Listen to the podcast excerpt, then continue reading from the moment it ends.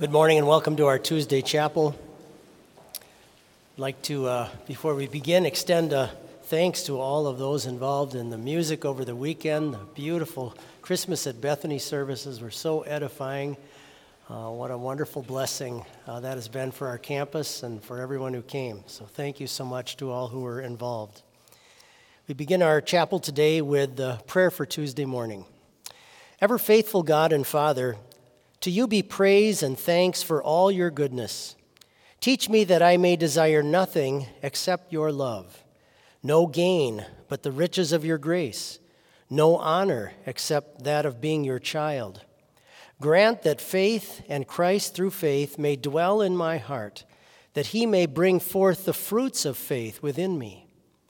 I commend myself to you anew, that you would cleanse and reign over me.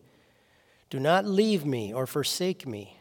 I ask all of this through the merits of your Son, my Lord, Emmanuel. Amen.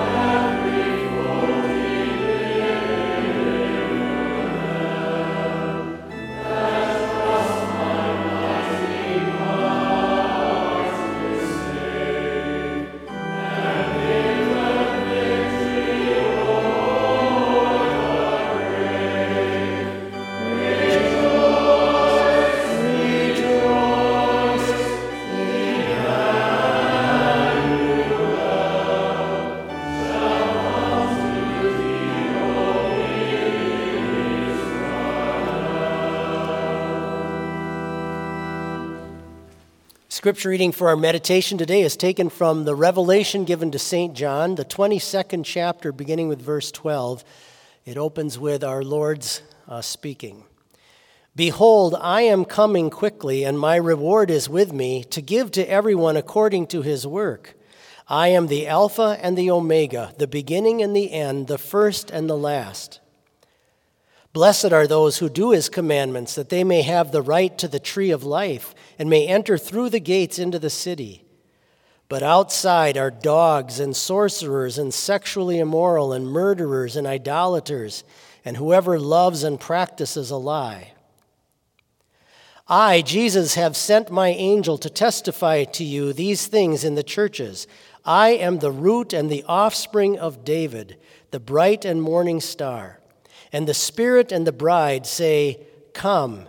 And let him who hears say, Come. And let him who thirsts come. Whoever desires, let him take the water of life freely. These are your words, Heavenly Father. They are your truth. We pray now that you would increase our faith through them. Amen. You may be seated. We all remember probably the story of Jesus meeting the woman at the well. And I always wonder what that was like for this woman going out just to get water for her family that day to run into this man and strike up this conversation. And I'll just read you a little bit of it again. Jesus said to her, Go call your husband and come here. The woman answered and said, I have no husband. Jesus said to her, You have said well, I have no husband, for you've had five husbands, and the one whom you now have is not your husband. In that you spoke truly. The woman said to him, Sir, I perceive that you are a prophet. Think what that was like to go out and get water at a well and you start this conversation with a man and he knows your whole life. He knows your whole sexual life. He knows who you're sleeping with now. He knows how many times you've been married. And you really get a sense from this woman that her conscience was very pricked by this to suddenly have somebody confront her with how casually she has treated all of this in her life and her marriages and everything else. And there's something about sexual sins that, that kind of strike the deepest in us in terms of bothering us and kind of lingering on in our memories and, and troubling consciences and things. Listen to what St. Paul says about it. Every sin, whatever a person commits, is outside the body, but the sexually immoral person sins against his own or her own body. And so often these things that are very private and personal and kind of hidden away from the world because there's an element of shame to them can evoke in us, bring out a, a sense of self loathing and uh, a, a, real disgust with ourselves. Dr. James Dobson, who is now in his 80s, was a, a famous Christian psychologist back in, the, um, back in his career, especially. And he once said, he taught at Stanford, he once said that, that sexual temptation is the issue that drives most men out of the church. The, the struggle that they have with that, he said, is so pronounced and challenging that it often makes it hard for them to want to stay in the church. And I think I would have to agree with that with the counseling I've done and things too. There's a, a very real and intense sense of God's judgment when it comes to these types of things. And when you read a text like this, this really strikes fear in the heart. Okay, it, it, it resonates down into that part of us and uh, those most secret places. He describes here that outside of the city gates, that means outside of heaven, not allowed into heaven, outside of the city gates, is uh, all of these he says, The dogs, the sorcerers, the sexually immoral, the murderers, idolaters, whoever loves and practices a lie. There are no harsher words to be found in the Bible, Martin said, Martin Luther said, than the ones that we heard yesterday in chapel with this, the parable of the ten virgins. When they come to the door and he says, I do not know you. There are no harsher words in all of the Bible, and we're told the door was shut. And those who are excluded, on what grounds are they excluded? The sexually immoral. Jesus teaches us whosoever looks at a woman sexually has committed adultery already with her in his heart. Lustfulness. Murderers. Jesus says whoever hates his brother is a murderer. Idolaters, setting things up as more important in our lives than God. Okay? Those who practice a lie, who hasn't done that? So these are very harsh words that we hear describing the people who will not be allowed into heaven. Outside, they're called. But I want you to notice something. When Jesus refers to himself in uh, the final paragraph, look at the text again. He says, I, Jesus, have sent my angel to testify to you these things in the churches. I am the root and the offspring of David. He could easily have brought up Abraham, but David, when you think about David, what comes to mind? David was an adulterer, big time. David was a murderer, big time. David practiced idolatry by breaking God's commands. He lived a lie for months on end after his sin. And so, Jesus, by labeling himself here as the offspring or the child of David, is reminding us also of that incident and how David was cleansed of all of that through faith in him. He's reminding us of the cleansing power of repentance, of being sorry for our sins. Elsewhere in the book of Revelation, we hear this beautiful line Blessed are those who wash their robes and made them white in the blood of the Lamb. You don't make them white in your own blood or in your own doing, but the blood of the Lamb. That's where the cleansing comes from. And throughout the Bible, here, especially in these final chapters, John describes the true bride of Christ who is waiting for the Lord to return, just like a, a bride waiting for the groom to come for the wedding. And how is she described? How is the bride of Christ described? You could summarize it like this She's concerned about her sins. She's aware of them. She doesn't brush them off and treat them as nothing. It's stuff that troubles her heart. she realizes she doesn't deserve to be let into this amazing city. She wishes her spiritual life and her conduct as a believer was more faithful and more God pleasing. It troubles her that she's not been more spiritually minded and more faithful to God. And she loves to hear and know about the forgiveness that she have, has in her Savior.